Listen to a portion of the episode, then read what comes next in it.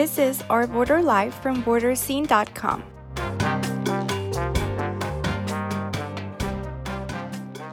The August 3rd, 2019 mass shooting in a local Walmart in El Paso, Texas is a day the borderland will never forget. The peaceful community was shattered by one of the deadliest attacks against Latinos in modern U.S. history that left 23 people dead.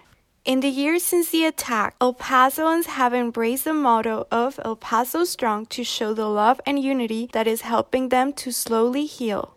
That love and unity can be heard from a listener who called into a local public radio station, KTEP, just a few days after the shooting to share a message of hope for El Paso and the rest of the world. For all peoples of color and all white people who genuinely want to be healed from the effects of racialization and white supremacy, we can heal together because it is a we, us, and our endeavor eternity I am. And I am sending rays of healing love and light to everyone in our powerful border city. Let us come together so we can overcome because we have to be the change that we want to see. Blessings to everyone. Thank you and God bless.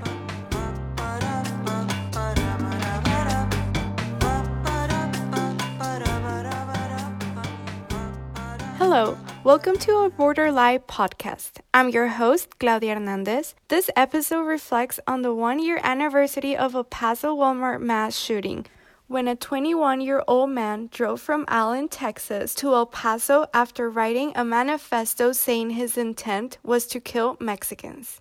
As part of the process of understanding how the tragedy has affected us, I spoke with my friends Victoria Almaguer and Anaí Diaz about that day and how it changed us.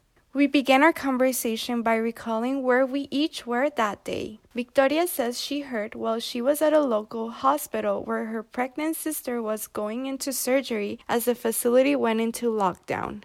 It was hard because well we had the shock where they told us like you know what she she has to go into surgery right now and like it wasn't a matter of life and death between the baby and her. And then the shock that this actually um guy is doing what he's doing in the walmart shooting like vicky that morning, Anaí also found herself on lockdown inside El Paso Food Bank where she was volunteering.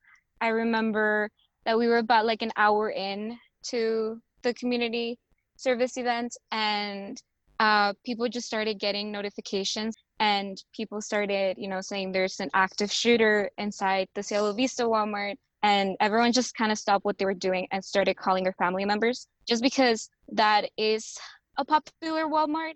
As for me, I was in downtown El Paso at the Plaza Theater after having won tickets to the local film festival they said like oh there's an active shooter but i thought I, I honestly thought there was just like someone fighting with some other person and then I started to get more information and my mom called me and she was like, Where are you? And I told her, like, I'm at the plaza. She was like, That's like a very dangerous place to be because you're like, I don't know, in a room and it's hard. Like, if something happens, it'll be hard to get out of there. As the news continued to evolve that day, we, along with the rest of El Paso, learned that this was an act of hate specifically meant to target our community. For the first time in our lives, we did not feel safe in El Paso. I don't know, it was weird for me feeling unsafe in the city that it was supposed to be like the safe city. And I mean, Juarez was supposed to be, I don't know, more dangerous. And at that time, it felt like the safe city. Like how you say it, like it's, it's ironic that we're like the safest place in the world and the dangerous place in the, in the world is like on the other side of the bridge. But that day, like that changed.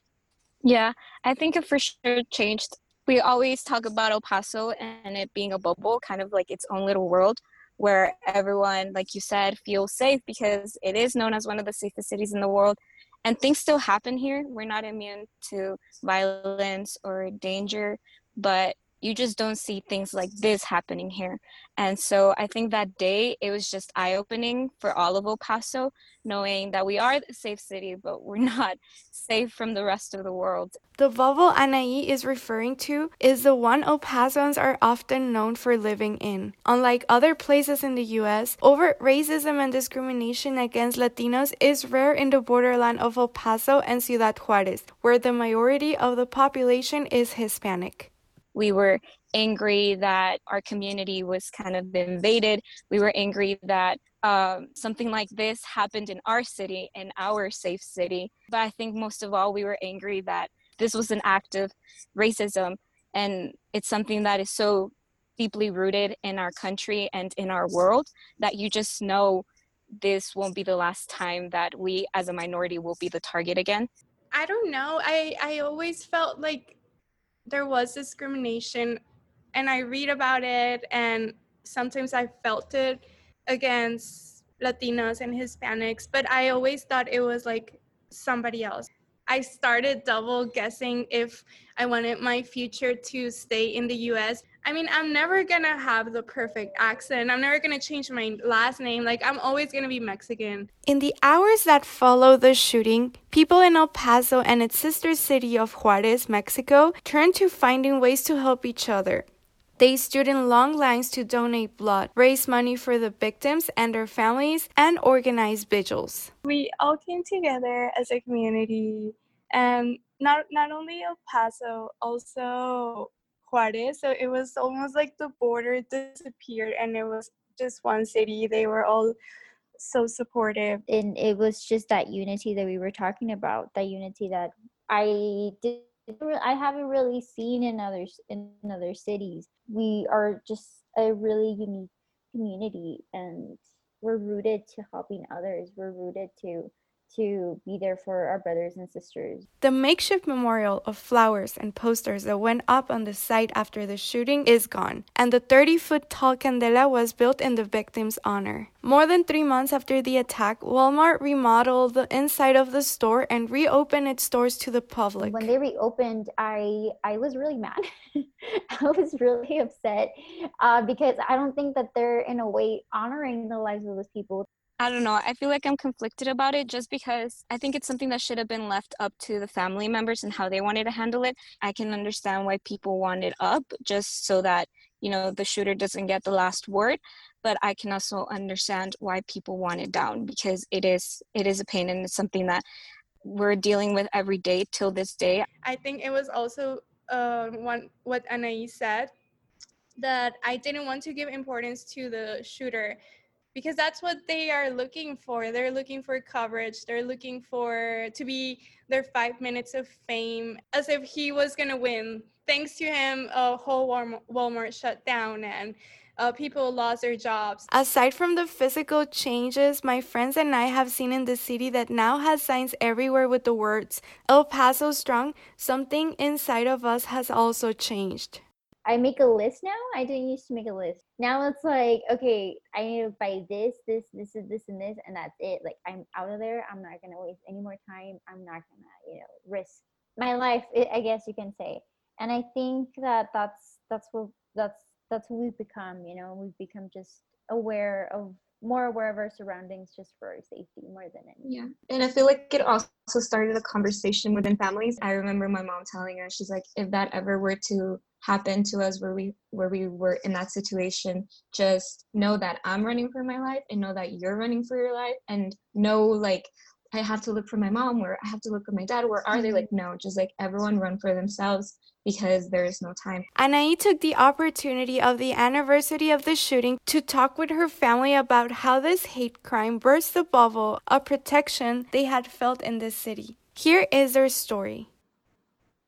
My family has called El Paso home for 20 years. Es una ciudad tranquila donde nos respetamos mutuamente. It's a quiet city where we respect each other. We're a very friendly and very affectionate city. That's my mom, Lily. She moved here with my dad, Jose, after living in Ciudad Juarez most of their lives. They had three daughters. Melanie's my oldest sister. El Paso, in its name, it's the pass between two cities. It's uh, living with two cultures, living with two worlds. Then came Arely. It's just safe, loving, and caring community. I'm the youngest. Growing up, my parents taught us to appreciate the uniqueness of our border city. I always assumed they were talking about the beautiful orange and pink sunsets or the city's majestic mountains. Now I understand they also meant its richness as a place where two countries and cultures blend into one, or as my dad puts it, Es una ciudad de muchas lenguas, de muchas razas. It's a city of many languages, of different races, but we can all sit at the same restaurant and enjoy each other's company. My dad's been a truck driver for more than 25 years. He used to tell us about traveling outside of El Paso, the stares he got, the remarks he heard. That kind of discrimination isn't something my sisters and I experienced here, where more than 80% of the population is Hispanic. We thought we never would. That changed on August 3rd of last year at a Walmart my family on both sides of the border went to dozens of times. Here's Melanie. Uh, I think everybody's first instinct is to think that it's a hoax, but it quite fast became a real hard hitting reality. 600 miles away, in Denver, Arely worried our parents or grandparents could be there. It was a very sad thing to watch and not be able to be there with your community, with your loved ones. As the news came in, we started to realize this was an act of hate targeting our community. We mourned the victims, realizing this tragic event, driven by racism, had finally burst El Paso's bubble. My sister Arely says she'd never experienced this type of hate before. Because in El Paso, you're you're around your people. There's no such thing as hating Mexicans because we all grew up with the same culture. My dad's view is different. When he moved here from Juarez, he quickly realized the role language plays in how you're perceived, and heard the comments that would follow for not mastering English. While he says racism does exist in El Paso, No se nota, no se ve. It's not noticeable. It's not seen. even he didn't think this type of violence would reach his adopted home. August 3rd made us realize that El Paso is not immune and that we can be targeted just for who we are. Here's my mom, the vice principal of a preschool right next to the border wall. Es inevitable salir a las tiendas y eh, cuando estás en las tiendas no piensas. It's inevitable to go out to the stores and think that perhaps behind you is a person with bad intentions. As an educator, I think schools are susceptible places for these kinds of things to happen. I feel vulnerable being there and in great fear that something could happen to our children. Va a pasar algo a nuestros niños. We're all more aware of our surroundings. El Paso has also changed. You find increased security outside of Walmarts and see the 30 foot tall candela built to honor the victims. You see El Paso Strong written on every other billboard across town. You also feel the strength and unity a city has found through laws, and even more pride in who we are.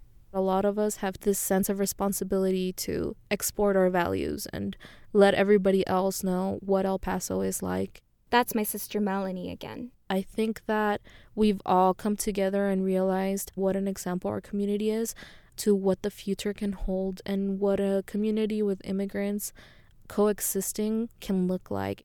In a way, I hope my community never fully heals. I hope we stay angry and use that anger and pain to demand change. We're not immune to what happens in the rest of the world. We can never go back to that bubble. I'm Anaí Diaz in El Paso. El Paso has long been known for the kindness of its people that is helping to revive the bubble of optimism here. But this time, it's different. The bubble has been polished from the inside to have a better view of the outside. It's a bubble that now works to show what a community united by culture and traditions can look like, what respect and acceptance of one another's difference can do to help our entire country do better. I think it's really opened our eyes to um, the hate that we can receive.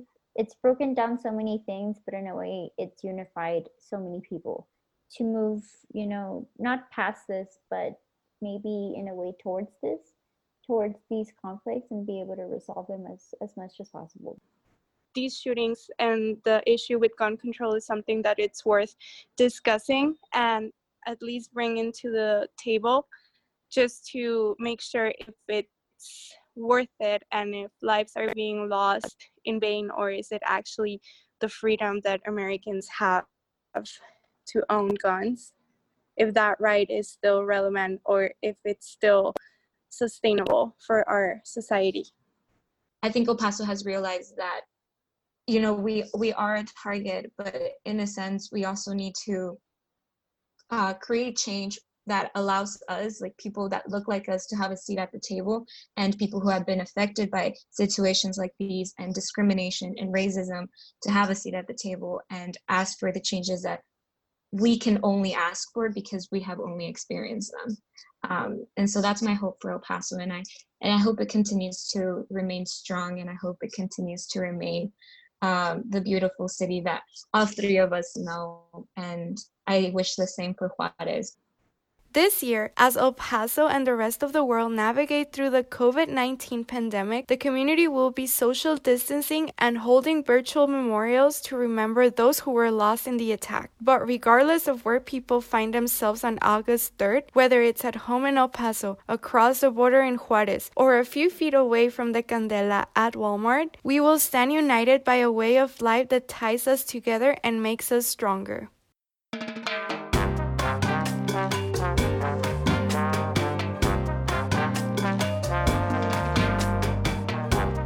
Our Border Life is a podcast about life on the US Mexico border. It is produced by multimedia journalism students at the University of Texas at El Paso. For more information, visit borderzine.com. Music for this episode included Live Your Own Life by Texas Radio Fish under the Creative Commons Attribution Non Commercial Share Alike license.